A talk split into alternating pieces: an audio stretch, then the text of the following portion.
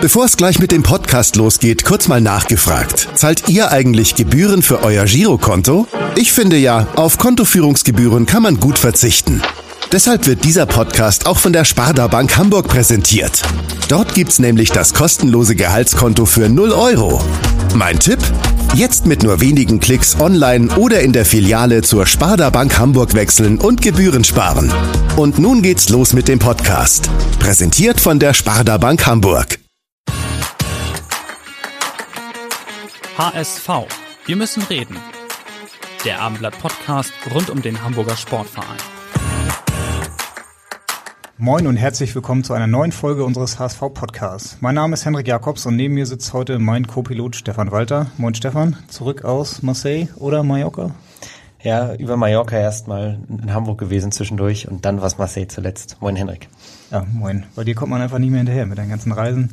Ja, der HSV war nicht auf Mallorca, sondern in Magdeburg am Wochenende. Es war keine gute Woche, kein guter Spieltag für den HSV. 2 zu 3 verloren, jetzt vier Punkte hinter Platz zwei und dazu dann auch noch die schwere Verletzung von Noah Katterbach in der vergangenen Woche, der sich leider einen Kreuzbandriss zugezogen hat. Von dieser Stelle auch gute Besserung, falls er das hört nur. Ähm, ja, darüber wollen wir reden mit einem absoluten Experten. Moin und herzlich willkommen, HSV-Mannschaftsarzt Götz Welsch. Moin, hallo, schön hier zu sein. Moin auch von meiner Seite. Ähm, heute Nachmittag startet der HSV in die neue Trainingswoche auf das Heimspiel gegen Paderborn. Wie sieht so ein Ablauf für einen HSV-Mannschaftsarzt aus? Ähm, weißt du bereits, wer, welcher Spieler welche Wehwehchen hat, äh, wer möglicherweise heute nicht mit der Mannschaft trainieren kann? Ja, weiß ich.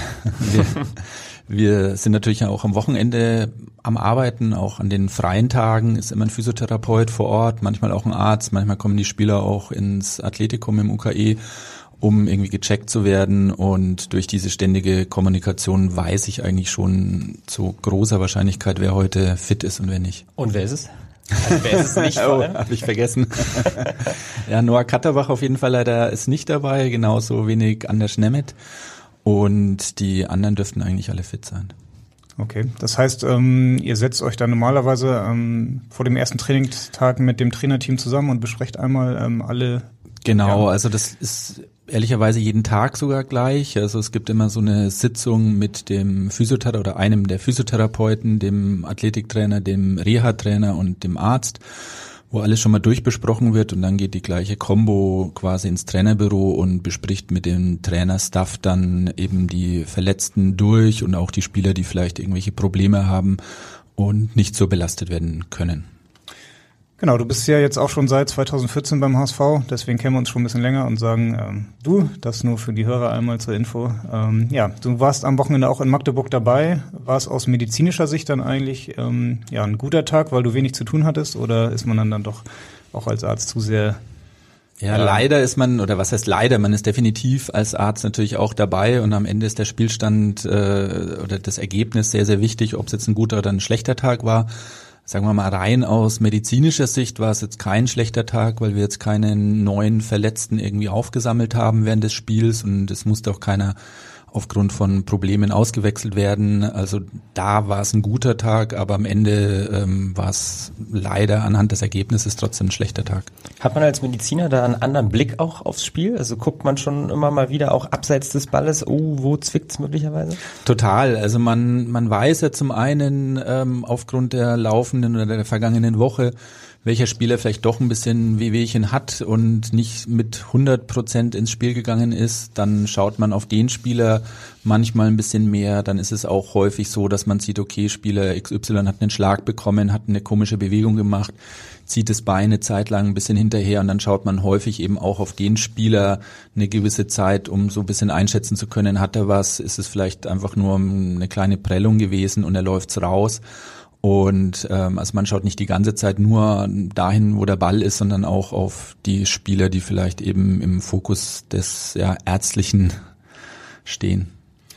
Schaust du denn auch oder ist es wichtig für dich auch, ähm, ja, diese Stimmung ähm, zu erleben und eine gute Stimmung im Team zu haben? Hat das auch dann eine Auswirkung auf das Wohlbefinden und dann vielleicht sogar ja auf auf jeden Fall, also das ist wahnsinnig wichtig, glaube ich, dass es äh, egal, auch wenn es nicht so gut läuft, auch wenn jetzt vielleicht medizinisch Probleme da sind, äh, wenn man weiß, dass der ein oder andere Spieler ähm, vielleicht ähm, Probleme hat, dass man trotzdem positiv bleibt und dass man so diese Gesamtstimmung auch weiterträgt. Also ich glaube, auch da ist der Arzt oder die gesamte medizinische Abteilung auch mitverantwortlich, dass jetzt da keiner irgendwie ähm, ja negativ ist und insofern ist die Gesamtstimmung sicher sehr sehr wichtig und man ist da natürlich auch total Teil davon und nimmt die auch auf und versucht die auch weiter zu transportieren. Vielleicht kannst du da direkt mal auch aus dem Derby ähm, ein bisschen was erzählen. Das war ja am Ende wirklich äh, ein harter Kampf. Äh, nach Spielende sind wirklich einige Spieler auch zu Boden gegangen, haben sich da noch die Beine gehalten. Jonas David, glaube ich, lag da mit Krämpfen. Ähm, ja, hat das dann sowas dann auch irgendwie eine Auswirkung auf die Woche dann, dass man vielleicht sagt, oh, mit diesem Erfolgserlebnis lässt sich dann vielleicht so ein Schmerz auch besser aushalten? Auch das ist so. Also ähm, es ist schon so, dass man nach einem positiven sportlichen Ereignis gefühlt weniger Spieler mit äh, Problemchen hat als nach einem negativen Ereignis.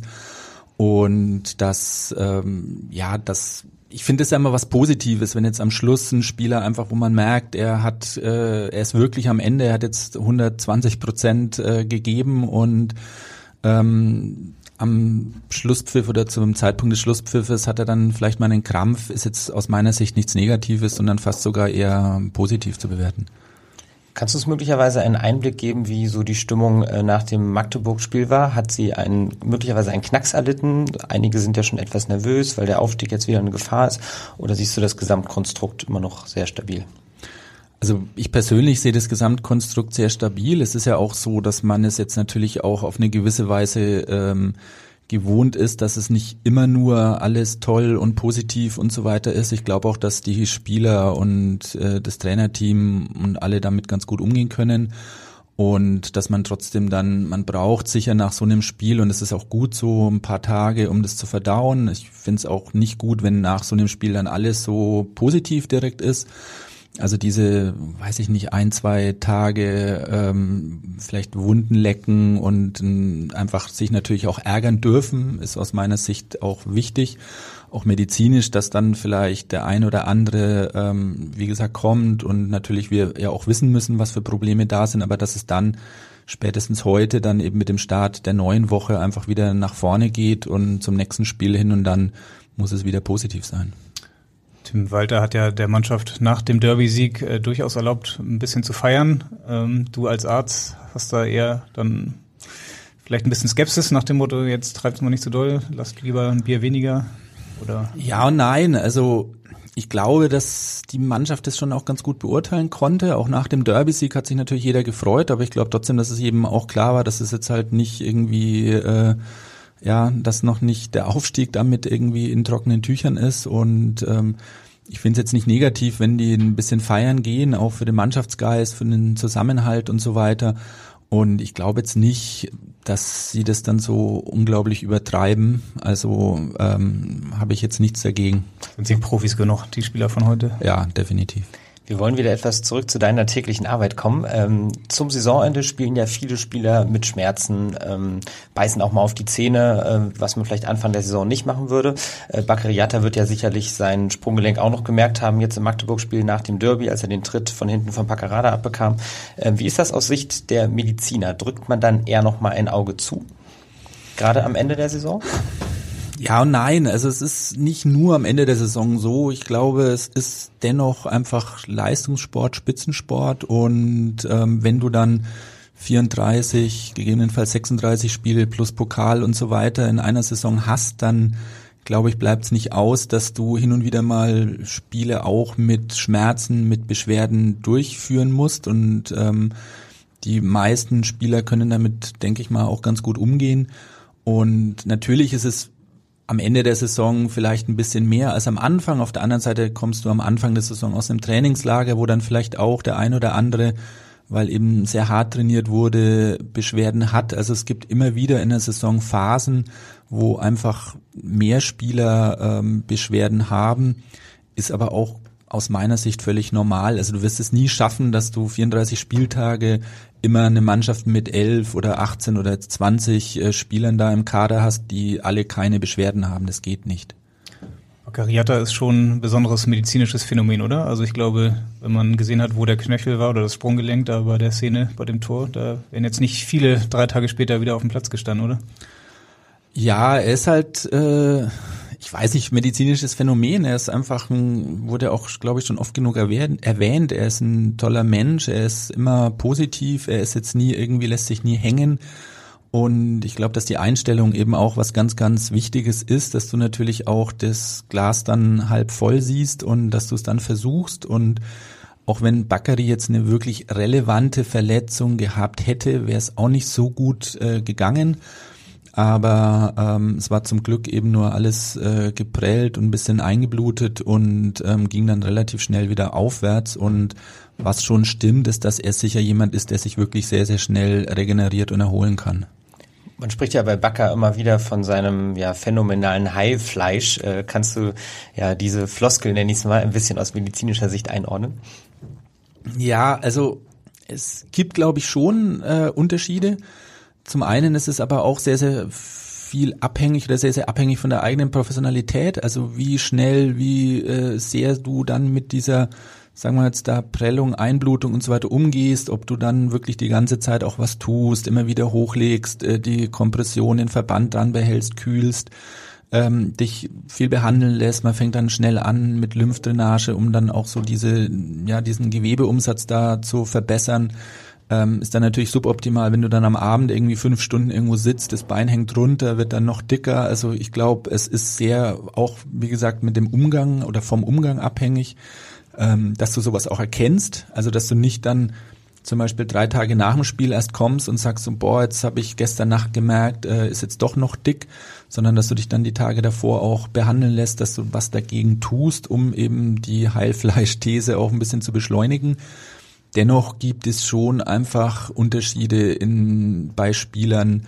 Der eine ähm, kann sowas einfach leichter und schneller abschütteln als der andere.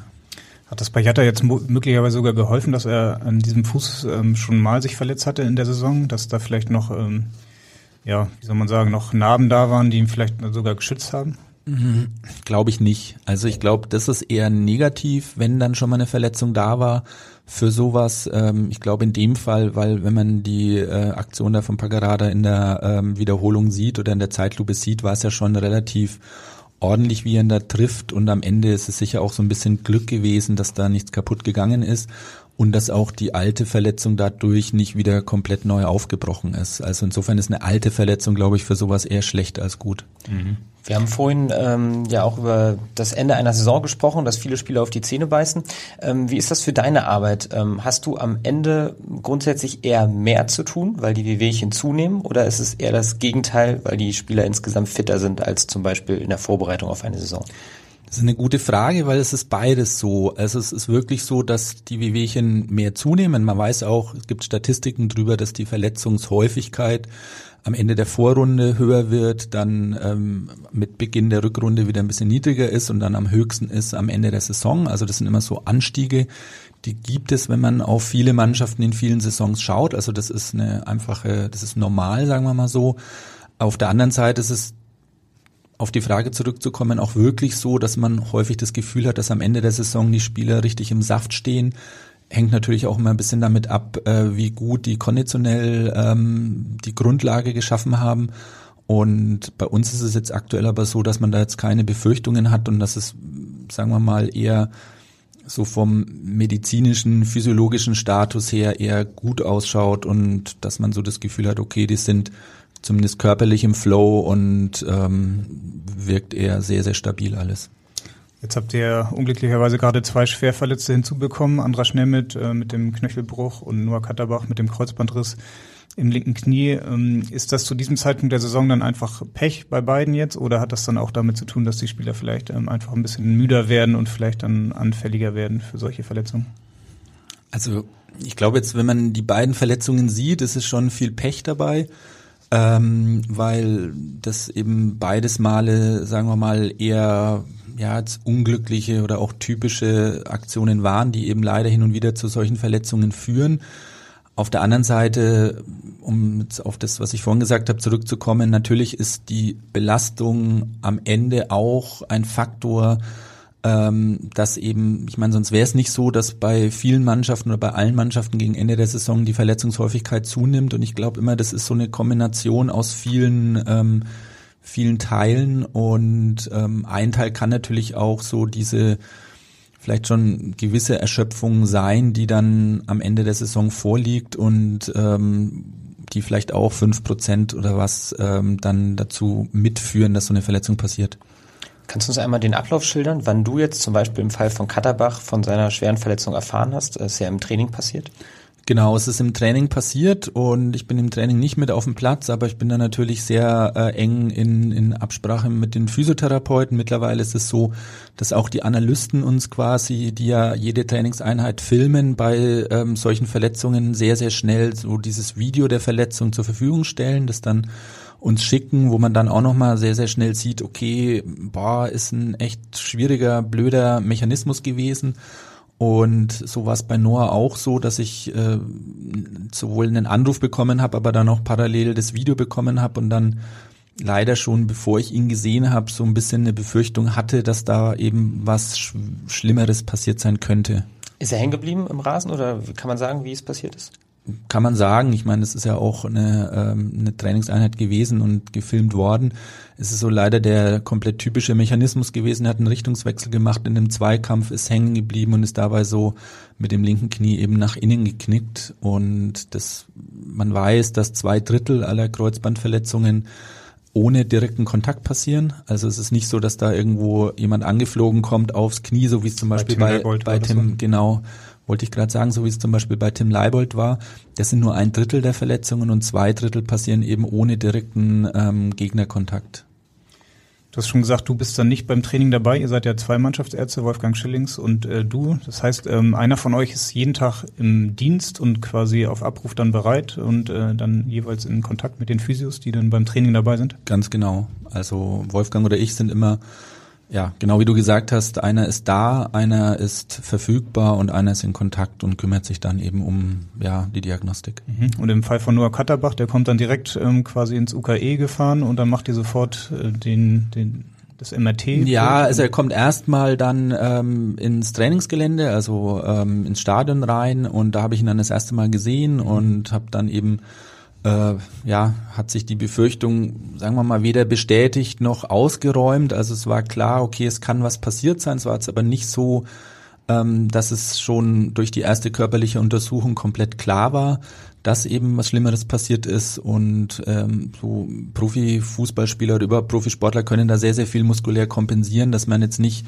so das Gefühl hat, okay, ähm, es ist sicher, was passiert und am Ende kommt dann ähm, zum einen die Ultraschalldiagnostik, da hat man dann ein bisschen Flüssigkeit im Gelenk gesehen und dann äh, folgt das MRT, wo man dann eben, weil man Kreuzband sonst nicht beurteilen kann, wo man dann eben leider die Diagnose ja bekommen hat. Du hast gerade gesagt, du hast relativ schnell dann schon auch erkannt, allein anhand des Videos, uh, das wird wohl das Kreuzband sein. Äh, ich kann aus zwei eigenen Erfahrungen sagen, dass man tatsächlich sehr schnell schon sieht, wann es äh, mit dem Knie, wann es eben eine schwere Knieverletzung ist und auch, dass man sich in der Regel das vordere Kreuzband reißt. So ist es auch bei Noah Katterbach der Fall. Bei welchen Bewegungen reißt man sich eigentlich das hintere Kreuzband und welche Verletzung ist für den Ablauf der Reha komplizierter? Also ähm, es ist zu 95 Prozent, wie gesagt, das vordere Kreuzband, zu 5 Prozent nur das hintere. Das hintere ist entweder wirklich so ein äh, direkter Impact auf das äh, Knie, das quasi ähm, das hintere Kreuzband eben dadurch ähm, ja reißt, oder es sind häufig so so ganz klare Stauchungsgeschichten.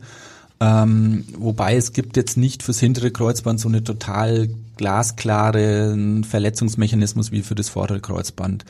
Für die Reha ist das hintere Kreuzband sicher ein Ticken komplexer, weil es eben ähm, ja, der ganze Ablauf ist ein bisschen weniger klar. Es ist beim hinteren Kreuzband so, dass man häufiger auch mal eine konservative äh, Therapie versucht, die aber dann trotzdem auch eine relativ lange Rehabilitation mit sich führt. Es gibt so spezielle Schienen dafür, die eben immer gegen diesen Schubladenmechanismus drücken. Äh, man muss die dann relativ lange in Bauchlage behandeln und ähm, das hintere Kreuzband ist dann häufig auch nicht ganz gerissen, sondern nur teilweise. Ähm, führt dann aber manchmal auch dazu, dass es ja ein Ticken komplexer ist, dass es dann vielleicht doch nicht so gut heilt und so weiter. Also das vordere Kreuzband ist da schon leichter äh, zu behandeln und es gibt eben auch das klarere Prozedere dafür. Ihr hattet ja hier auch mal in Hamburg den Fall, dass äh, bei einem Spieler beide Kreuzbänder gerissen sind, bei Jairo, dem Spanier, auch im Training ganz unglücklich auf, gelandet und eigentlich alles dann verdreht. Ähm, ja, wie seid ihr dann da vorgegangen? Ja, das ist so eine komplette Sondersituation gewesen, ehrlicherweise bei Jairo. Ähm, A, was eine massiv schwerere Verletzung, weil wirklich vorderes, hinteres Kreuzband und die kompletten Innenbänder ähm, verletzt waren und das Knie eigentlich wirklich luxiert war, also ausgerenkt war, was zum Glück sehr, sehr selten passiert. Und ähm, wurde dann eben aber vom Ablauf her ähnlich, MRT, dann hat man das gesehen. Dann kam es bei ihm aber auch noch drauf an, kommt bei Kreuzbändern auch überhaupt drauf an, wo die gerissen sind, also ob es quasi im Verlauf des Bandes mehr so zerfetzt ist oder an den Knochenansätzen ausgerissen ist.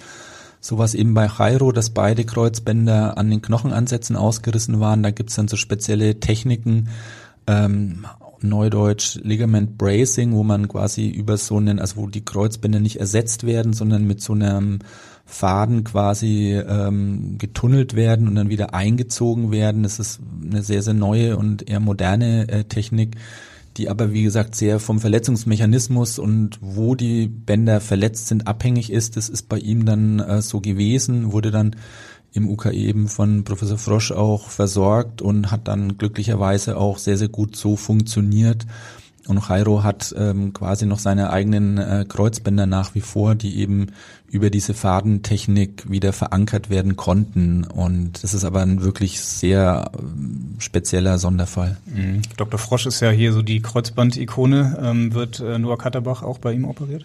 Nee, er wird jetzt in dem Fall in Köln operiert. Er mhm. ist ja Spieler vom FC Köln und äh, der Mannschaftsarzt oder einer der Mannschaftsärzte von, vom FC Köln ist Peter Schäferhoff, der eben auch eine Kreuzband-Koryphäe in Deutschland ist. Und äh, letztendlich habe ich danach äh, mit Noah sowohl mit Professor Frosch als auch mit Dr. Schäferhoff äh, gesprochen, habe Noah auch beide Optionen offengelegt und am Ende ist es dann die Entscheidung des Spielers, äh, also jeder Patient hat ja die freie Arztwahl und er muss dann entscheiden, wo er sich in dem Moment äh, ja wohler damit fühlt und er hat sich dann für Köln entschieden, weil er weil er Peter auch schon seit Jahren kennt und ähm, genau und wird jetzt in Köln operiert. Kannst du denn schon sagen, wie er operiert wird? Weil du gerade so sehr detailliert äh, den Prozess bei Jairo beschrieben hast. Bei Stefan Ambrosius war es ja, glaube ich, auch mal etwas ähm, anders als vielleicht ja. in Normalfällen. Vielleicht kannst du das auch noch mal einmal. Genau, also bei Noah ist es so der Klassiker, ähm, dass das äh, Kreuzband eben im, ja, im Faserverlauf verletzt ist und da kann man das dann nicht so tunneln quasi, sondern muss es dann ersetzen und da gibt's dann die drei Möglichkeiten mit der ähm, Semitendinosus-Sehne aus der Kniekehle, Patellasehne oder Quadrizepssehne und eins von denen wird er heute bekommen. Begriffe kenne ich auch selber durch meine, durch meine OPs, ja. Wie ist das? Werdet ihr dann die ganze Zeit noch informiert? Seid ihr im Austausch mit ja, ja. Köln? Ja, mhm. wir sind, oder ich bin in sehr engen Austausch mit Köln und werde dann äh, informiert, sobald es durch ist, wie es gelaufen ist und so weiter. Und da gibt es auch ein Vertrauensverhältnis. Es ist für mich aber auch wichtig, dass, also wir würden jetzt den Spieler nicht von irgendjemandem operieren lassen, sondern es muss wirklich äh, jemand sein, den man kennt, wo man auch weiß, okay, da ist er ist die höchste Qualität und auch Erfahrung, auch die Erfahrung eben mit äh, Profifußballspielern. Es ist trotzdem was anderes, ob man jetzt einen ähm, Profifußballer operiert oder einen, sagen wir mal, normalen Sportler, vielleicht Hobbysportler operiert. Da muss man sicher nochmal eine spezielle Expertise dafür haben und die muss auch da sein. Wenn die aber gegeben ist, man die Kollegen, Kolleginnen kennt, dann ähm, darf das auch der oder muss es am Ende der Spieler oder der Patient einfach selber entscheiden, wo er dann hin möchte. Jetzt ist ja Noah Katterbach ähm, offiziell ein Spieler vom 1. FC Köln, ist aber jetzt bis Sommer hier ähm, ausgeliehen an den HSV. Wer ist denn jetzt in diesem Fall dann eigentlich verantwortlich für die Reha-Phase? Entschuldigung. Ähm, am Ende ist auch das in Kommunikation gerade. Also es gibt beide Möglichkeiten. Es gibt die Möglichkeit, dass er bei uns jetzt in Hamburg die Reha macht. Es gibt die Möglichkeit, dass er in Köln die Reha macht. Es gibt auch die Möglichkeit, dass er hier und da die Reha macht, dass er hier anfängt, dann ähm, Teile dort macht. Dann ist ja auch unklar, was im Sommer dann mit ihm passiert. Ähm, auch da einfach kommunizieren und wir sind dann engen Austausch mit Köln und die machen das sehr, sehr gut, wir machen das sehr, sehr gut und ich glaube, äh, wir werden da eine gute Lösung für Noah mhm. finden. Weil das hat dann ja auch wahrscheinlich mit Kosten zu tun, so eine Reha kostet ja auch ein bisschen Geld und äh, offiziell ist es ja gerade euer Spieler, aber deswegen. Äh genau, also insofern ist jetzt auch aktuell der Plan, dass er erstmal jetzt zurückkommt, aber ähm, ich glaube, dafür wird immer eine Lösung gefunden werden äh, im Sinne des Spielers, was einfach für ihn, für ihn auch aus privaten Gründen oder sonstigen Gründen das Beste ist. Mhm.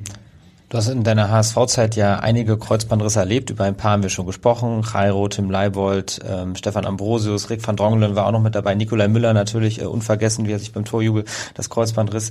Ähm, für die meisten dieser genannten Spieler ähm, war der Kreuzbandriss so ein bisschen so ein Karriereknick aus sportlicher Sicht.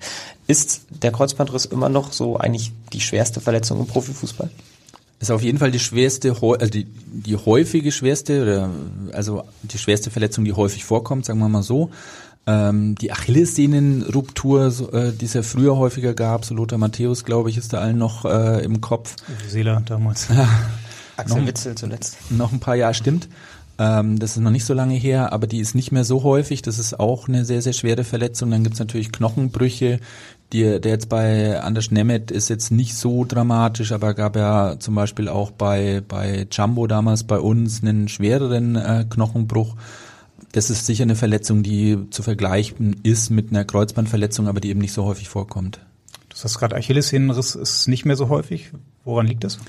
Ja, ich glaube schon, dass es daran liegt, dass äh, einfach die Athletik ein bisschen professioneller geworden ist die letzten Jahre, auch so dieses äh, äh, ja dieses Vorbereiten, Movement Preps und so weiter, also dass die ähm, körperliche Vorbereitung auf ein Training, auf ein Spiel noch professioneller geworden ist, dass auch so von der ganzen Statik, Vermessung, Einlagenversorgung und so weiter, das alles professioneller geworden ist, dass eben Probleme schon früher ähm, gesehen werden können. Es ist sicher nicht so, dass jede Achillessehnenverletzung sich abzeichnet, aber es ist schon häufig so, wenn man es in der Praxis hat man das halt trotzdem noch relativ häufig. A sind es häufig ältere Patienten und oder ein bisschen ältere Sportler und häufig erzählen die dann eben, ja, sie hatten die letzten Wochen, Monate da immer wieder so ein Ziehen, haben Probleme gehabt und so weiter und dann ist es passiert. Und das ist eben so, wenn dann ein Spieler ankommt und man merkt, okay, er hat im Achillessehnenbereich Probleme, dass man da eben sehr, sehr früh schon tätig wird ähm, und den behandelt und er ein eigenes Stabi-Programm bekommt und ähm, ja verschiedene andere Sachen noch gemacht werden und dadurch glaube ich passiert es dann einfach seltener. Mhm. Stefan hat gerade schon gesagt, die ähm, viele Spieler äh, hatten nach ihrem Kreuzbandriss dann Probleme wieder zur Altersstärke mhm. zu finden. Ich glaube Tim Leibold jetzt so als aktuelles Beispiel, aber auch Rick van Drongelen hat ja lange gebraucht, jetzt so langsam kommt er wieder in Fahrt. Hat das dann eher was mit dem Alter zu tun oder einfach mit der Schwere des Kreuzbandrisses? Ja, und mit der Ausfallzeit zusätzlich. Also ich glaube, die drei Punkte sind es. Also die, das Alter ist natürlich immer ein gewisses Maß. Ich meine, Rick war jetzt relativ jung, Tim mhm. vielleicht einen Ticken älter. Ähm, dann sind die ja der durchschnittliche oder das durchschnittliche Return to Competition, also bis die ihr erstes Spiel wieder machen bei einer isolierten Kreuzbandverletzung ist in einer aktuellen oder halbwegs aktuellen Untersuchung fast acht Monate. Also die sind dann acht Monate letztendlich draußen im Durchschnitt. Und ähm, ich glaube, da wieder zurückzukommen, dann den Mut zu fassen, dass das alles hält, dass das alles funktioniert. Ganz früh hat man mal gesagt, jemand braucht wieder so lange, solange er draußen war, bis er wieder wirklich auf 100 Prozent ist. Das bedeutet, ich bin jetzt acht Monate draußen, dann bräuchte ich, müsste ich eigentlich dem Spieler acht Monate Zeit geben, dass er dann wieder wirklich auf Niveau ist. Das ist manchmal heutzutage schwer, dass die Spieler wirklich auch diese Zeit bekommen. Mhm. Und dann weiß man aber leider schon, dass eben nicht 100 Prozent der Spieler wieder bei 100 Prozent landen. Es gibt ja auch so Fälle wie Marco Reus, der ist ja vom Gefühl her eigentlich eher die ersten fünf Spiele nach seinen schwersten Verletzungen hat er wieder die besten Spiele seines Lebens gemacht und ist dann eher wieder schlechter geworden. Kann man sowas erklären aus medizinischer Sicht? Schwer. Also ich glaube, bei Marco Reus kam dann vielleicht auch dazu, dass er sich dann natürlich auch irgendwann dann auch mal wieder verletzt hat, dass er vielleicht auch nie diese Zeit hatte von irgendwie 20, 30 Spielen, die er mal am Stück gemacht hat, die ihm dann vielleicht nochmal auf ein anderes Level gehoben hätten. Ähm, ich glaube schon, dass es manchmal so ist, dass die Spieler nach einer Verletzung einfach frisch äh, und fit zurückkommen und dass dann einfach eher nach einer nach vier, sechs, acht Wochen wieder so ein Knick passiert, einfach durch äh, die neue Belastung, dann fangen sie vielleicht doch irgendwann wieder das Denken an, weil sie dann drei, vier komische Situationen hatten. Also man kann es sicher erklären. Normal ist es allerdings eher, dass es einfach nach einer Zeit, wenn sie dann unverletzt bleiben, dann schon stabiler und wieder besser wird. Kann man bei Noah Katterbach jetzt schon sagen, wie so seine Prognose ist, so von der Schwere der Verletzung? Ähm, er ist ja noch sehr jung, hat noch viel Zeit. Ähm. Genau, also kann man definitiv. Es ist auch zum Glück nur das Kreuzband verletzt, jetzt sonst kein anderer Schaden im Knie. Das ist von der Prognose eigentlich relativ gut. Ähm, man muss ihm sicher die Zeit geben die ich gerade sagte, um da zurückzukommen, auch danach nicht erwarten, dass er dann bei den ersten zwei äh, Spielen, die er wieder macht, bei komplett 100 Prozent ist. Und aber die Prognose für ihn ist sicher gut in dem Alter und mit der Verletzung. Bist jetzt seit 2014 Mannschaftsarzt beim HSV, hast in dieser Zeit viel erlebt, viele Verletzungen, aber auch viele Trainer. Ähm, inwiefern verändert sich deine Arbeit auch, je nachdem, wer gerade Trainer ist beim HSV? Wir versuchen für die medizinische Abteilung so eine Konstante darzustellen oder durch die medizinische Abteilung eine Konstante darzustellen, die nach Möglichkeit zu einem gewissen Maße zumindest nicht so abhängig ist vom jeweiligen Trainer, sondern ähm, eher andersrum, dass die Trainer wir sprechen natürlich viel oder vor allem ich, aber auch meine Kollegen sprechen viel mit einem neuen Trainer. Die müssen natürlich auch Vertrauen fassen in unsere Arbeit, müssen sehen, wie unsere Abläufe sind, dass die professionell sind, dass wir eine gute Arbeit machen und ähm, versuchen da aber natürlich ist es immer ein bisschen individuell abhängig vom Trainer, was er möchte, wann er eine Besprechung haben möchte, äh, wie viel Besprechungen, wie viel er eingeht äh, und so weiter. Es ist ja immer eine laufende Kommunikation.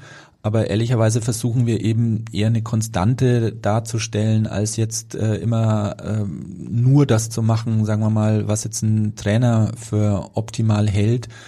Und es war zum Glück bisher immer so, dass alle Trainer eigentlich auch gesehen haben und es auch gewertschätzt haben, dass wir da eine gute Arbeit machen und sich dann auch auf uns äh, verlassen haben und dass dann eben so ein Vertrauensverhältnis da ist. Und das ist, glaube ich, sehr, sehr wichtig.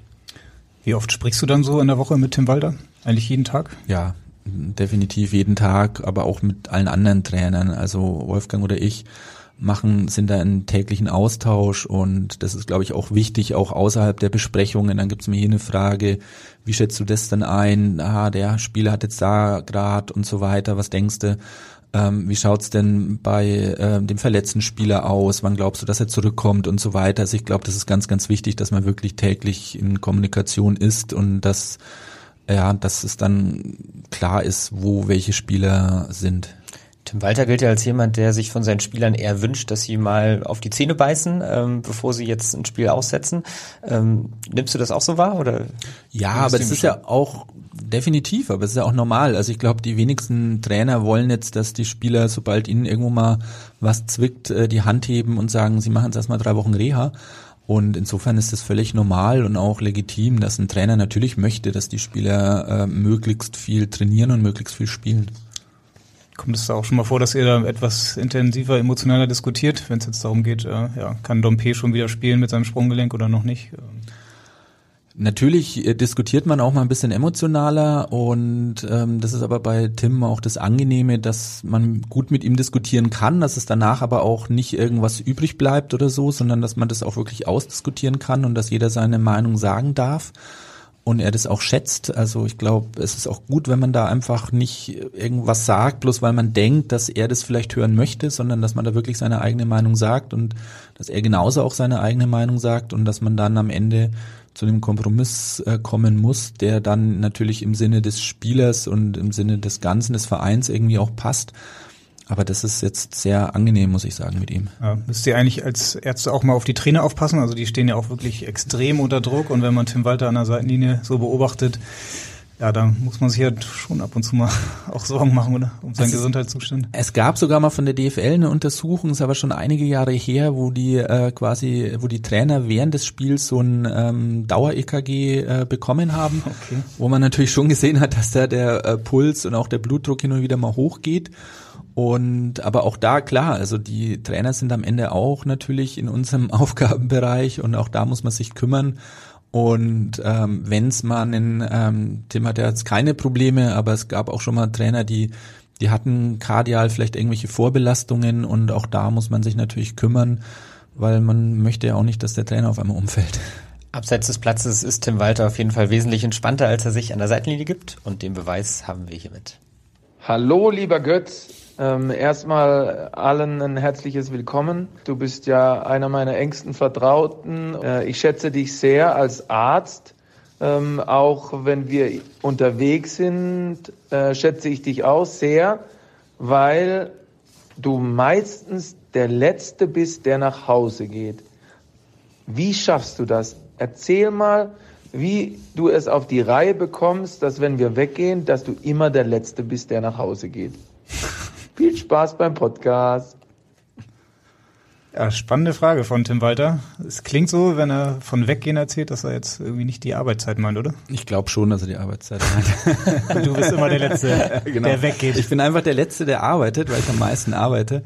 Und weil ich dann immer so, so lange arbeite, muss ich dann natürlich auch äh, länger weggehen und ähm, um zumindest mal dann ein Stündchen irgendwie Freizeit zu haben. Und ähm, genau. Und mit Tim Walter kann man gut weggehen, oder? Ja, ich glaube. Trainingslager trinkt man doch bestimmt mal. Genau, also wir haben da wirklich eine, eine sehr, sehr gute äh, Truppe. Also nicht nur Trainerteam, auch alles, was so drumrum ist, Physiotherapeuten, Analysten, Zeugwerte, Teammanagement und so weiter. Und es macht echt sehr, sehr viel Spaß. Und natürlich geht man dann auch mal weg und hat so in der Gruppe, in dem Staff äh, Spaß und tauscht sich aus und ähm, es ist wirklich ein sehr, sehr positiver, professioneller Umgang, den wir da haben. Also der Teamgeist stimmt nicht nur in der Mannschaft, sondern auch äh, im Trainerteam und auch im medizinischen Team. Ähm, wie viel Zeit in der Woche verbringst du eigentlich beim HSV? Du bist ja auch angestellt beim UKI. Genau. Ähm, das ist immer die Frage, ob man von 40 Stunden oder mehr ausgeht, äh, die man da hat. Meistens werden es ein paar Stündchen mehr. Weggehen zählt nicht. Ne? Pro Woche weggehen zählt nicht, nee. Ähm, so 50-50 ungefähr. Also ähm, ich bin klassischerweise äh, zwei Tage komplett im UKE, zwei Tage beim HSV und dann der Freitag kommt immer darauf an, ob man das Spiel betreut oder nicht. Also so teilen sich Wolfgang und ich die Woche auf. Und wenn man natürlich dann das Spiel betreut, ist man dann auch am Wochenende mit unterwegs und hat dann aber häufig eben nicht dann auch nochmal einen freien Tag, sondern arbeitet dann am Montag gleich weiter. Aber so grob ist es ungefähr bei 50-50. Mhm. Über Andra Schnemmet haben wir eben schon mal kurz gesprochen. Ähm, es hieß dann offiziell auf der HSV-Homepage Fraktur des Innenknöchels, ähm, also im Prinzip ein Knöchelbruch. Ich habe mich gefragt, gibt es auch einen Außenknöchel? Oder? Ja, ja Außenknöchel ist häufiger. Also mhm. der Außenknöchelbruch ist eigentlich so der Klassiker. Innenknöchel ist ein bisschen seltener betroffen, kommt aber auch da eben auf, den, auf, auf den Verletzungsmechanismus an. Mhm. Ich glaube, in dem Fall hat es auch keiner irgendwie so richtig mitbekommen von den Journalisten, ähm, weil es vielleicht auch nicht diese Szene gab, wo er jetzt dann mit dem Golfkart in die Kabine gefahren wurde. Genau, es war so ein 5 gegen 2, eigentlich was, wo jetzt nicht so häufig äh, Verletzungen passieren und auch ein ähm, sehr scharfer Richtungswechsel auch im Rasen unglücklich hängen geblieben mit ein bisschen Gegnerkontakt und ja, da ist es passiert. Er wird ja seine Reha hier in Hamburg absolvieren. Das mhm. ist ja insofern ungewöhnlich, als dass man normalerweise äh, in seiner Heimat eben dort wieder regeneriert. Habt ihr ihn überzeugen können von den besseren Bedingungen hier im OKE und auch beim HSV? Nee, das war eigentlich, äh, das ist nicht so. Also die, wir wollen schon, dass die Spieler primär mal hier bleiben erstmal. Ähm, dann gibt's häufig im Verlauf der Reha mal eine Phase, wo man sagt, okay, du kannst zwei Wochen mal nach Hause oder in Urlaub fahren oder sowas, wo es jetzt eine Phase hat, wo man sagt, okay, da kann man das auch extern machen lassen. Also man zwingt jetzt die Spieler nicht jeden Tag hier zu sein, sondern auch da ist natürlich der Kopf ganz, ganz wichtig und häufig brauchen die dann ein bisschen eine, einen Tapetenwechsel, aber die primäre Nachbehandlung soll schon bei uns stattfinden um da einfach das Optimale den Spielern ermöglichen und gewährleisten zu können, auch dem Verein gegenüber. Und dann gibt's mal Phasen, wo man sie, wie gesagt, mal rauslässt, mal weglässt, aber ähm, nicht zu viel. Das hast du gerade schon gesagt, bei beiden Spielern war es ein Richtungswechsel. Ähm, ich glaube, auch beide dann oben auf dem Kunstrasenplatz. Das ist ja eigentlich so ein ganz moderner äh, Hybridrasen, ähm, hat, oder? War offenbar nicht. Also ich hätte jetzt sonst gefragt, hat das irgendwie vielleicht auch mit dem Untergrund mal zu tun, weil früher hat man ja gesagt, so gerade Kunstrasenplätze sind vielleicht da ein bisschen anfälliger für. Ja, nee, aber wir trainieren nicht auf dem, auf dem Kunstrasen, also ähm, insofern Hybrid ja. Ähm, es ist, glaube ich, Gewohnheit, ehrlich gesagt. Also die Jugendmannschaften trainieren ja primär auf Kunstrasen, dann die Profis seltener. Ich glaube, wenn man eine Profimannschaft wirklich komplett auf dem Kunstrasen trainieren lässt, hätte man am Anfang wahrscheinlich dann wiederum mehr Verletzungen. In den USA ist es ja teilweise so, dass die auch auf Kunstrasen spielen sogar. Das ist Gewöhnung. Also da gibt's jetzt, äh, wie gesagt, wenn man immer, es ist immer so, wenn man Veränderungen macht, dann passieren mehr Verletzungen. Es gibt auch Statistiken, wenn ein neuer Trainer kommt, dass erstmal mehr Verletzungen passieren. Wenn der Trainer dann die ganze Zeit da ist, dann wird's wieder weniger. Es ist bei den Profis so, ist im Nachwuchs so. Der Untergrund muss gut sein natürlich, äh, aber spielt dann nur eine Rolle, wenn man eben einen Wechsel hat. Spricht also dafür, nicht so auf den Trainer zu wechseln. Also von unseren Abläufen definitiv. Wie sieht es denn bei Andras Schnemmet aus? Wie stehen denn seine Chancen, dass er zur Vorbereitung auf die neue Saison wieder voll einstellen kann? Die stehen sehr gut. Also die Verletzung ist jetzt nicht so schwer. Die wurde jetzt stabilisiert ähm, mit zwei Schrauben, dass man da einfach schneller auch mit ihm rehabilitieren kann und dann nicht diese klassischen sechs Wochen Gips machen muss, die man sonst bei einem Knochenbruch äh, von früher noch kennt, dass es eben ähm, verheilt. Es ist aber jetzt keine wirkliche ähm, sonstige Verletzung. Das Gelenk ist top. Ähm, normalerweise sollte das eigentlich so in zehn bis zwölf Wochen ähm, durch sein und dann denke ich mal, kann er in der Vorbereitung wieder einsteigen. Bleiben die Schrauben denn drin äh, oder müssen die wieder raus? Das hätte ja Auswirkungen, ob er nochmal aufgeschnitten werden muss, ob er dann nochmal pausieren muss. Die sollen in dem Alter definitiv irgendwann wieder rauskommen, aber nicht, äh, nicht gleich. Also da wird er erstmal spielen und dann hat man ja muss man schauen, Winterpause, wahrscheinlich dann eher die nächste Sommerpause, wo man dann so sowas rausmachen kann. Das ist aber kein großer Eingriff. Das ist dann vielleicht eine Woche, zehn Tage, ein bisschen Wundheilung und dann ist es wieder gut. Es gibt ja auch oft dann Spieler, die fast nie verletzt sind. Ähm, habt ihr da beim HSV auch so Leute? Robert Glatzel fällt mir da ein, der gefühlt eigentlich nie verletzt ist und jedes ja, Spiel macht. Mo Haier zum Beispiel, außer da in, äh, in Leipzig mal einmal umgemäht wurde. Sonst ist er eigentlich auch sehr, sehr wenig verletzt. Er hat, glaube ich, davor, vor dieser Verletzung, für, wo es ja offensichtlich war, woher dann die, äh, die Verletzung auch kam, ähm, nie einen Ausfall gehabt. Das gibt's zum Glück, äh, toi toi toi und ähm, sind aber sicher immer auch Spieler, die natürlich sonst auch viel tun und ähm, hat aber dennoch trotzdem auch ein bisschen mit Glück und Pech zu tun. Es gibt auch, wir hatten ja vorhin dieses Heilfleisch, es gibt äh, sicher auch äh, Spieler, die verletzungsanfälliger sind aus verschiedenen Gründen. Es hat eine Winkelgeometrie äh, zum Grund. Ähm, Vorverletzung ist natürlich immer das größte Thema. Je mehr Vorverletzungen ich habe, desto höher ist wieder die Wahrscheinlichkeit, dass ich mich wieder verletzen werde. Also es gibt da viele Gründe, die dazu führen, dass vielleicht manche Spieler weniger oder häufiger verletzt sind. Ja. Antisuhn fällt mir da ein, der hatte jetzt schon relativ viele unterschiedliche Verletzungen. Ist so jemand ähm, anfälliger oder hat das auch mit seiner Art zu tun, weil er ja auch so ein Typ ist, der wirklich sich in jeden Zweikampf dann nochmal reinschmeißt? Auch da beides. Also ähm, ich kann es immer nicht ganz beurteilen, ob dann ein Spieler vielleicht dann, äh, der sich seltener verletzt, auch mal in einem in einer dass er vielleicht eine kritische Situation vielleicht einen Ticken besser einschätzen kann und da auch mal zurückzieht oder ähm, vielleicht auch seinen eigenen Körper ein bisschen besser einschätzen kann, wenn er dann vielleicht ein Signal bekommt, dass er da dann auch schneller reagiert selber. Manche anderen Spieler vielleicht diese Signale nicht so bekommen oder nicht so gut äh, damit umgehen können. Aber bei Ansi sicher auch dieser ähm, 100 Prozent oder nicht Spielstil sicher auch ein bisschen damit zu tun hat. Einer, der definitiv sehr genau auf seinen körperlichen Zustand achtet, ist Athletiktrainer Daniel Müßig und den wollen wir jetzt mal hören. Hallo Götz, hier ist der Daniel. Ähm, bei allem Druck, den wir bei unserem Job haben, schaffen wir zwar es ja immer wieder, etwas das Ventil zu öffnen und den Druck abzulassen und hatten schon sehr lustige, wenn nicht sogar auch intime Momente in Trainingslagern oder bei schönen Abenden. Da fällt mir eine spezielle Geschichte ein. Ich weiß nicht, ob du sie erzählen möchtest. Ich gebe nur das Stichwort äh, Badewanne. Und ähm, ja, mal schauen, ob du da ein bisschen eine Anekdote erzählst oder ob du da deinen äh, weißen Kittel bewahren möchtest und äh, lieber dich in Schweigen hüllst. Viel Spaß!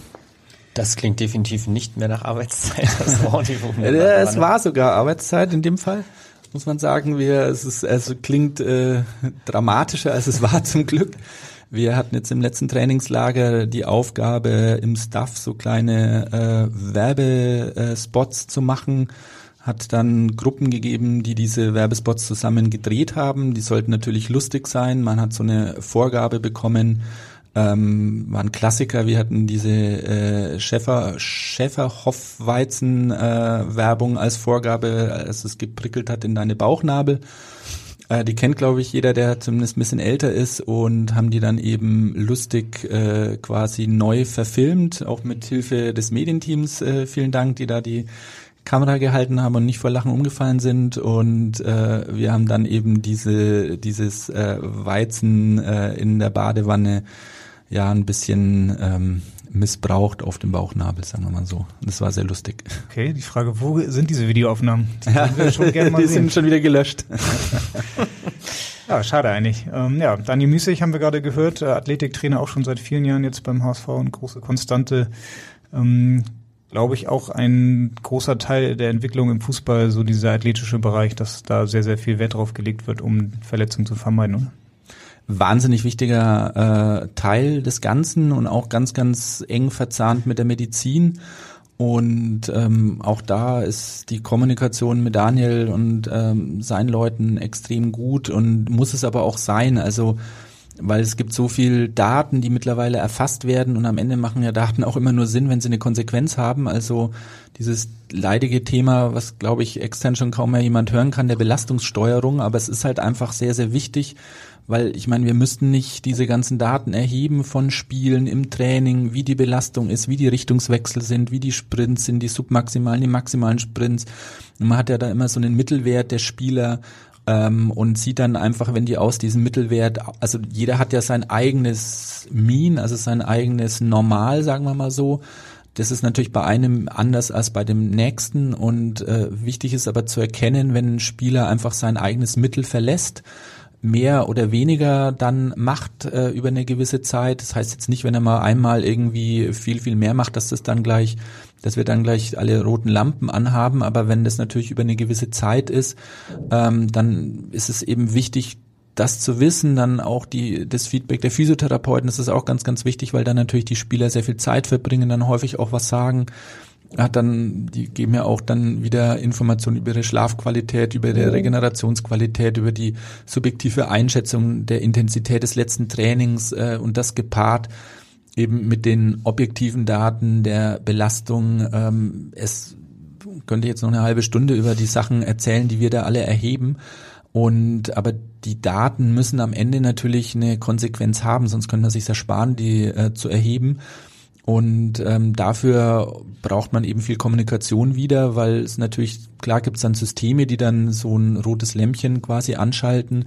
Aber am Ende muss man dann eben diskutieren in diesem ganzen ähm, ja, Stuff, den ich vorhin genannt habe, was es, äh, was man jetzt daraus macht, ob man diesem Spieler mal ein bisschen ähm, weniger gibt, äh, wie gesagt, Thema Belastungssteuerung, wie oft, wann das Spiel ist und so weiter, hat er immer viele Variablen, die es da gibt, aber ähm, das ist unglaublich wichtig, dass da einfach viel gemacht wird, um am Ende natürlich die Spieler möglichst, dass, man am Ende möglichst wenig Verletzungen hat und möglichst viele Spieler möglichst äh, zu vielen Zeitpunkten ähm, dem Verein der Mannschaft zur Verfügung stellen kann. Und natürlich als letztes, dass die dann auch in der 80., 90. Minute eben nicht alle umfallen, sondern die Krämpfe dann, was wir am, anderen, am Anfang hatten, erst nach der äh, 95. oder 98. Minute bekommen.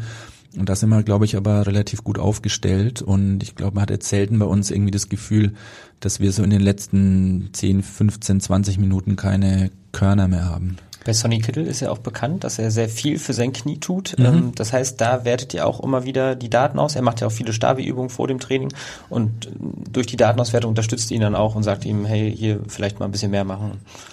Genau, oder ein bisschen weniger machen auch. Mhm. Also ähm, und wobei Sonny jemand ist, der sich sehr, sehr gut mit seinem Körper auskennt und da wirklich wahnsinnig professionell arbeitet und der braucht da relativ wenig, äh, sagen wir mal, Anweisungen von außen. Also er macht das wirklich alles von sich aus und auf einem sehr, sehr hohen Niveau. Aber ja, es ist auch ein Spieler, wo man natürlich immer wieder schaut, äh, passt das alles zusammen oder gibt es da vielleicht irgendwo in die eine oder andere Richtung eine, eine Veränderung, um dann vielleicht mit ihm zu sprechen oder mit dem Trainer zu sprechen oder irgendwas anzupassen von seinem Trainingsprogramm? Er hatte ja in der Vergangenheit vier schwere Knieverletzungen. Ähm, ja, das ist bekannt. Ähm, ja, wie, was könnt ihr jetzt noch so im Alltag dann ähm, für ihn tun? Er hat ja damals auch immer die medizinische Abteilung in Ingolstadt gelobt, die ihn quasi wieder äh, wiederbelebt hat. Ähm, macht er das jetzt alles selbst oder? Äh, ja, beides. Also ähm, ich glaube, er hat ja wirklich sehr, sehr lange äh, Ausfallzeiten gehabt, bevor er dann nach Ingolstadt gekommen ist. Also war dann, glaube ich, insgesamt über drei Saisons, die er nicht spielen konnte, zusammengefasst. Äh, also was natürlich schon eine sehr, sehr hohe Zahl ist.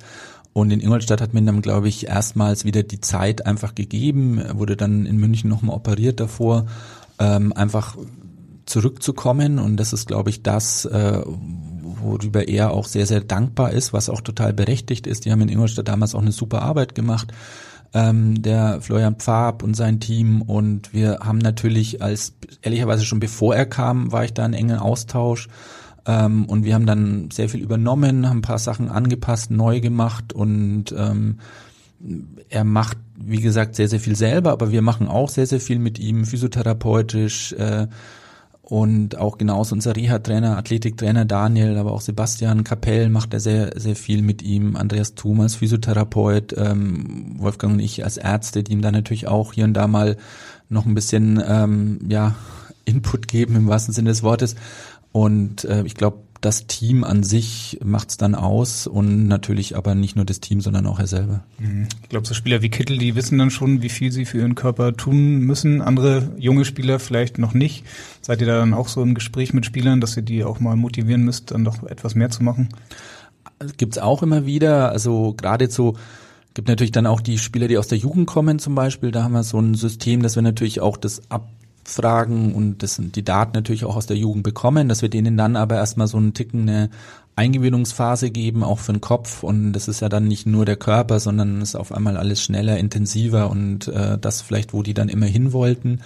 Wenn die dann aber nach ein paar Wochen dann bei uns äh, auch mental angekommen sind, dann bekommen die auch wieder nochmal andere Trainingsprogramme, wo man dann auch versucht, die körperlich äh, auf nächstes Level ähm, zu setzen und zu bekommen. Und ähm, klar, dann gibt's aber auch natürlich manchmal junge, manchmal auch ältere Spieler, denen man hin und wieder ein bisschen hintertreten muss, äh, dass sie dann auch ihre Sachen machen. Wird aber gefühlt auch immer weniger die letzten Jahre. Also man hat schon immer mehr Professionalität in den Mannschaften. Einer, der auch sehr auf seinen Körper achtet, ist Jonas Meffert. Ähm, in den Tagen vor dem Derby ähm, hatte er muskuläre Probleme in der Wade, die, glaube ich, noch aus seiner Knieverletzung oder aus seinen Knieproblemen resultierten, möglicherweise durch eine Fehlbelastung. Gegen Spielende sind dann die Probleme wieder aufgebrochen. Er wollte eigentlich ausgewechselt werden, durfte aber nicht. Der Trainer hat sein Veto eingelegt. Ähm, wie siehst du das aus medizinischer Sicht? Ja, ich glaube, er war, das war, glaube ich, schon die 92. Minute äh, als er dann ausgewechselt werden wollte. Ich glaube, das macht dann ehrlicherweise auch keinen großen Unterschied mehr, ob er dann die fünf Minuten noch macht oder nicht. Und wir haben das dann außen diskutiert. Äh, ich glaube, aber es war auch Jonas klar, dass er äh, das in Tim nicht äh, gegen Pauli in der 92. Minute auswechseln wird. Also insofern war das schon okay. Das so. kann man aber machen. Das kann man mal machen, ja. Er hat ja seit einigen Wochen schon äh, Knieprobleme. Immer mal wieder so nach dem Spiel sieht man ihn dann mit dem Eisbeutel auf dem Knie. Ist das eigentlich eine Folge noch aus irgendeiner alten Verletzung oder äh, wie erklärt sich sowas dann? Genau, es gibt ja Spieler, ähm, es gibt ja ähm, grundsätzlich gibt's die Verletzungen, wie jetzt äh, bei Sonny, die wir gerade diskutiert hatten. Es gibt aber auch die klassischen Überlastungsschäden, die eben auch äh, über eine Zeit passieren. Häufig ist es vergesellschaftet, also Verletzungen und dann irgendwann ähm, gibt es Teile im Knie, die dann nicht mehr so ganz top sind. Es, es gibt ja da viele Spieler, die so Knieprobleme haben.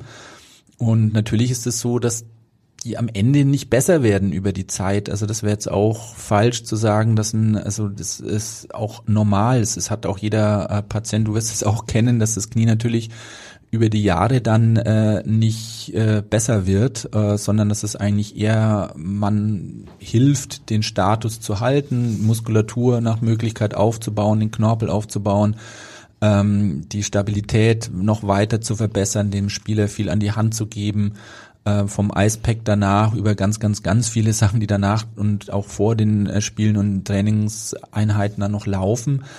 Aber natürlich ist es so, dass äh, diese Spieler mal mehr und mal weniger Probleme mit ihrem Knie dann haben. Also die werden alle nicht mehr äh, mit einem jungfräulichen Knie auf den Platz gehen. Das Allheilmittel der Ärzte ist ja häufig Ibuprofen. Ähm, du hattest beim ersten Prozesstag ähm, Professor Mario Vuskovic zusammen mit Wolfgang Schillix, dem Co-Mannschaftsarzt, äh, recht interessante Aussagen getroffen zum Thema Ibuprofen äh, und auch Vitaminspritzen. Wie oft wird sowas den Spielern verabreicht? Ähm, kannst du denn sagen, wie, wie, wie häufig so Spieler im Schnitt auch mit Ibuprofen in ein Spiel gehen? Also wir versuchen, da geht auch so der, der Trend auch wissenschaftlich und auch ähm, ja gerade im Sport hin, wirklich äh, möglichst wenig Ibuprofen, auch möglichst wenig Voltaren einzusetzen, sondern auf die, so es gibt viele Pflanzenstoffe, Phytopharmaka heißt das, ähm, die das bekannteste ist Kurkuma zum Beispiel, aber auch Weihrauch, auch es gibt äh, super viel Untersuchungen zu Vitamin D, Omega 3, ähm, also dass man da wirklich schaut, dass man so ein Grundlevel an, an Entzündungshemmung schon im Körper hat ähm, dass die Spieler auch immer wieder bekommen, gerade die Spieler mit Problemen. Es gibt auch äh, Knorpelaufbausubstanzen, ähm, es gibt so Kollagene, die man äh, auch geben kann, die alle ein bisschen was bringen, um dann eben zu vermeiden, dass jetzt da viel Ibuprofen oder Voltaren genommen wird. Ähm, wenn dann mal eine Tablette genommen wird, dann also definitiv nicht zum Beispiel zu einer Trainingseinheit. Das versuchen wir komplett zu vermeiden, ähm, vor den Spielen ist es dann so, dass hin und wieder mal ein Spieler eine, eine Ibo haben möchte. Das ist aus meiner Sicht auch okay, wenn es dann einmal die Woche über vielleicht zwei, drei, vier Mal ist und dann aber wieder äh, nicht mehr der Fall ist. Ich glaube nicht, dass man da dann ähm, auch das noch vermeiden kann, aber ähm, häufiger soll es nicht sein. Ja, es gab da gerade vor wenigen Wochen erst eine Studie, die im Deutschen Ärzteblatt veröffentlicht wurde. Demnach nehmen 54,2 Prozent aller Profifußballer Schmerzmittel ein. Deckt sich das so mit äh, deinen Erfahrungen? Ja, es kommt immer drauf an, äh, jetzt Schmerzmitteleinnahme ist ja nicht gleich Schmerzmitteleinnahme. Also ich glaube nicht, dass 54 Prozent der Spieler dauerhaft Schmerzmittel nehmen. Aber äh, wenn man jetzt so einen Kader hat, sind sicher 50 Prozent, die mal im Laufe einer Saison Schmerzmittel nehmen. Also das ist definitiv so bei einer schweren Prellung, Einblutung äh, oder sonstigen. Also und ähm, ja. Hm. Ähm wir haben ja vorhin auch über Bakariata gesprochen und seinen Tritt, den er im Derby erlitten hat. Ja. Ich nehme an, da hat er wahrscheinlich auch mal ein Ibuprofen dann hinterher noch gebraucht, um aber also worauf ich hinaus will, ist, äh, wie oft sind eigentlich die Spieler ausschlaggebend dafür, ob sie Ibuprofen bekommen und wie oft seid ihr diejenigen, die nee, sagen? also äh, es ist zu 100 Prozent der Spieler ausschlaggebend, ehrlich gesagt. Also wir werden jetzt nie einem Spieler sagen, hey, du musst aber hier eine Ibo nehmen, sonst darfst nicht spielen oder sowas. Also es muss am Ende immer der, der Spieler auch ähm, haben wollen. Und ähm, jetzt zum Beispiel bei Bakker, der hat jetzt zum Spiel einmal eine Ibo bekommen, also und sonst nicht, zu keiner Trainingseinheit davor und jetzt auch danach nicht mehr und auch nicht nach dem Tritt äh, direkt? Nee, nee, nach dem Tritt auch nicht. Ähm, da hat er ganz viel Eis und Kompression und alles bekommen. Wir geben denen dann sicherheitshalber auch mal eine Ibo mit nach Hause, dass sie halt abends, wenn sie dann irgendwie nicht schlafen können, weil es so weh tut, was nehmen können. Bakker hat aber jetzt nichts genommen. Ähm, auch das passiert natürlich mal. Ich meine, das kennt ja jeder selber, wenn er dann irgendwie mal auch starke Rückenschmerzen oder einen Tritt bekommen hat, dass man dann natürlich auch mal eine Ibo nimmt, einfach um jetzt nicht äh, den Schmerz irgendwie komplett ertragen zu müssen.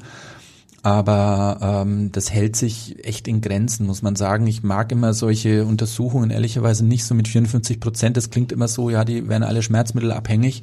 Wenn man es dann aber von innen sieht, ist es nicht so häufig. Und ich glaube, wenn man irgendwelche anderen äh, Normalbürger mal befragt, äh, wie oft sie wegen Rückenschmerzen oder sonstiges, weil sie in der Arbeit entweder körperlich arbeiten oder viel sitzen, gibt's immer alle Möglichkeiten, warum dann einem der Rücken zum Beispiel wehtut, mal eine Ibo oder was nehmen, dann wird man wahrscheinlich auch nicht auf wahnsinnig äh, geringere ähm, ähm, ja, äh, Zahlen kommen. Wichtig ist natürlich äh, auch Thema ähm, ja Ivan Klasnic und so weiter, dass man, dass man da schon Auge drauf hält. Also ich meine jetzt auch nicht, dass man sowas komplett irgendwie ähm, verharmlosen sollte. Äh, man weiß ja vor allem auch nicht, was die Spieler sonst noch nehmen. Also sie brauchen mich ja nicht dazu, um, ne, um an eine Ibo zum Beispiel ranzukommen.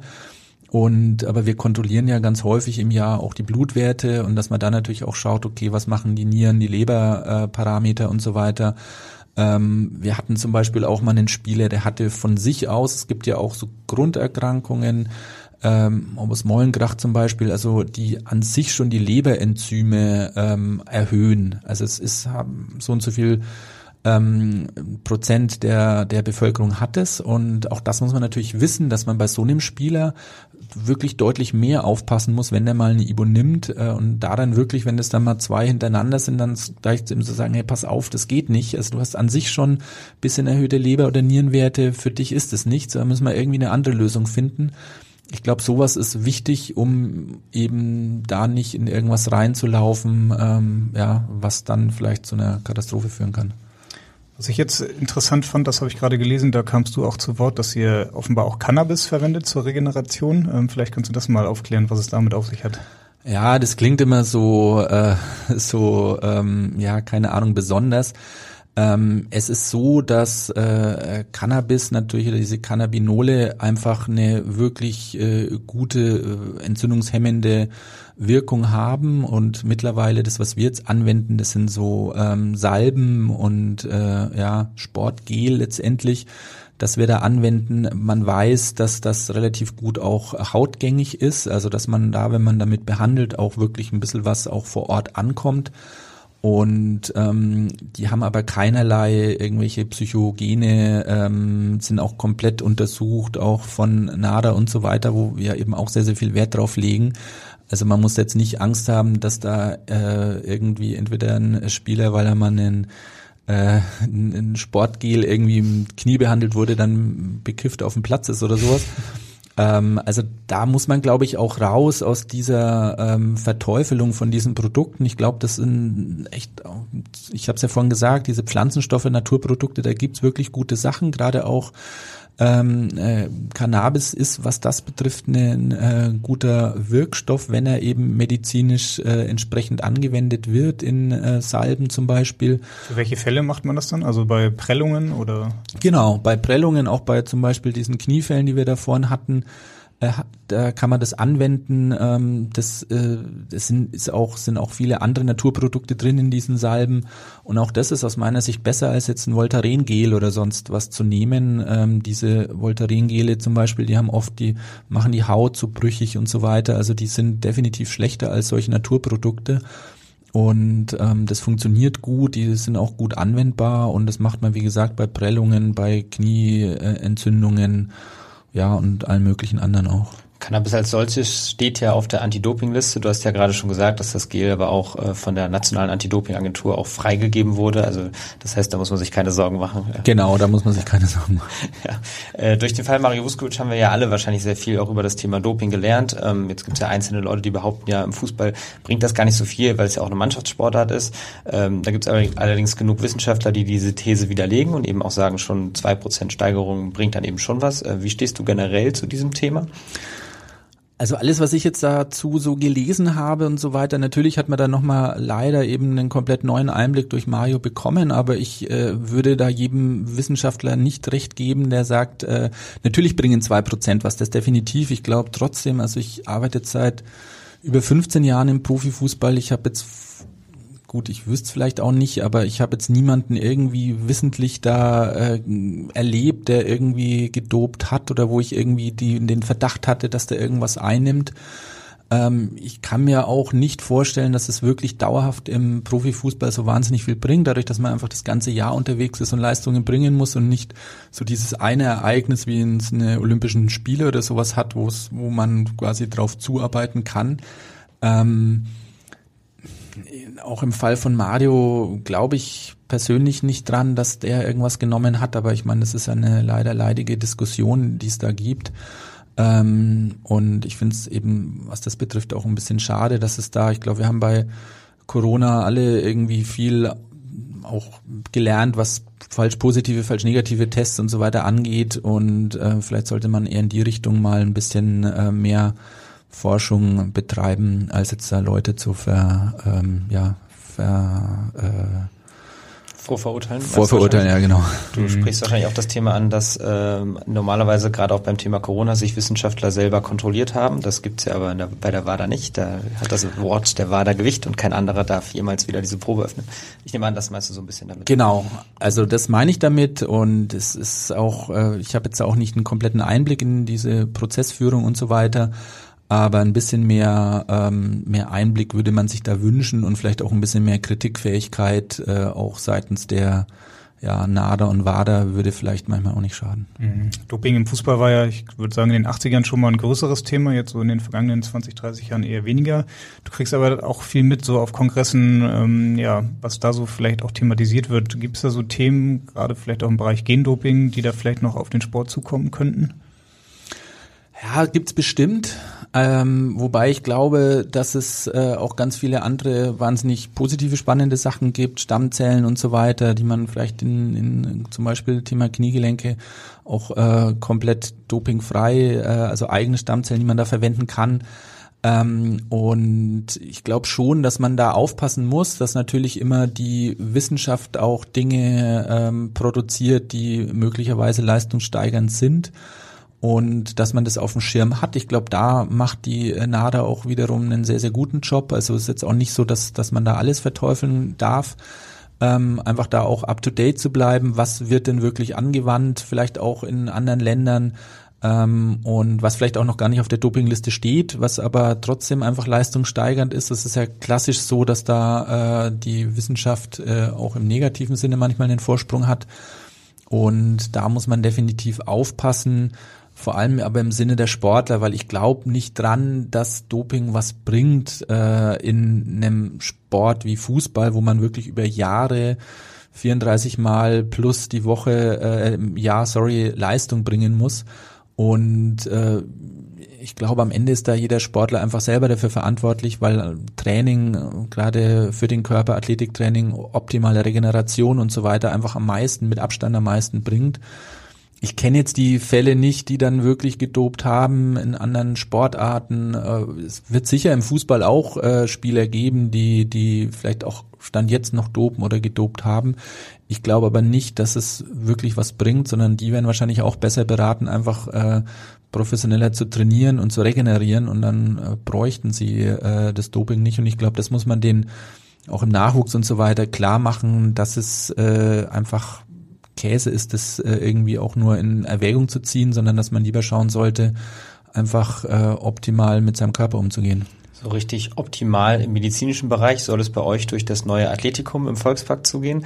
Ähm, wenn ich richtig informiert bin, dann ist die Fertigstellung gegen Frühjahr oder Mitte 2024 geplant. Ist das weiterhin aktuell? Genau, also erstes Quartal 24 äh, wollen wir öffnen, das Athletikum im Volkspark.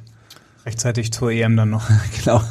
Okay. Inwiefern wird sich dadurch deine Arbeit verändern? Also, also meine Arbeit wird sich örtlich ein bisschen verändern. Ich werde danach sicher auch noch im UKE sein, aber nicht mehr so häufig, sondern primär dann äh, im Athletikum Volkspark sein. Ähm, momentan ist es ja so, wenn jetzt äh, mein Kollege Wolfgang Schillings oder ich dann quasi eine Trainingsbetreuung machen, dass wir dann natürlich äh, primär mal im Volksparkstadion sind. Ähm, dann haben wir natürlich die Möglichkeit, auch im Athletikum zu sein. Ähm, heißt, wir haben ein bisschen mehr Freiheiten, auch was äh, die Patientenbetreuung äh, betrifft. Die Spieler kommen dann aber noch schneller an eine optimale Diagnostik und auch eine optimale Therapie. Die Verzahnung soll enger werden und ähm, ich glaube, wir haben da einige Tools, die jetzt momentan noch nicht so ähm, da sind, die auch finanziell, äh, vielleicht wenn man es jetzt nur für eine Profimannschaft anschafft, äh, keinen Sinn machen. Und wenn man aber jetzt ein Konzept hat, das ist ja das Konzept des äh, neuen Athletikums am Volkspark, dass man quasi Dinge nutzen kann, sowohl für die Profisportler, aber eben auch für den normalen Patienten, dass man dann natürlich die Infrastruktur auch besser ja, finanzieren kann und bereitstellen kann.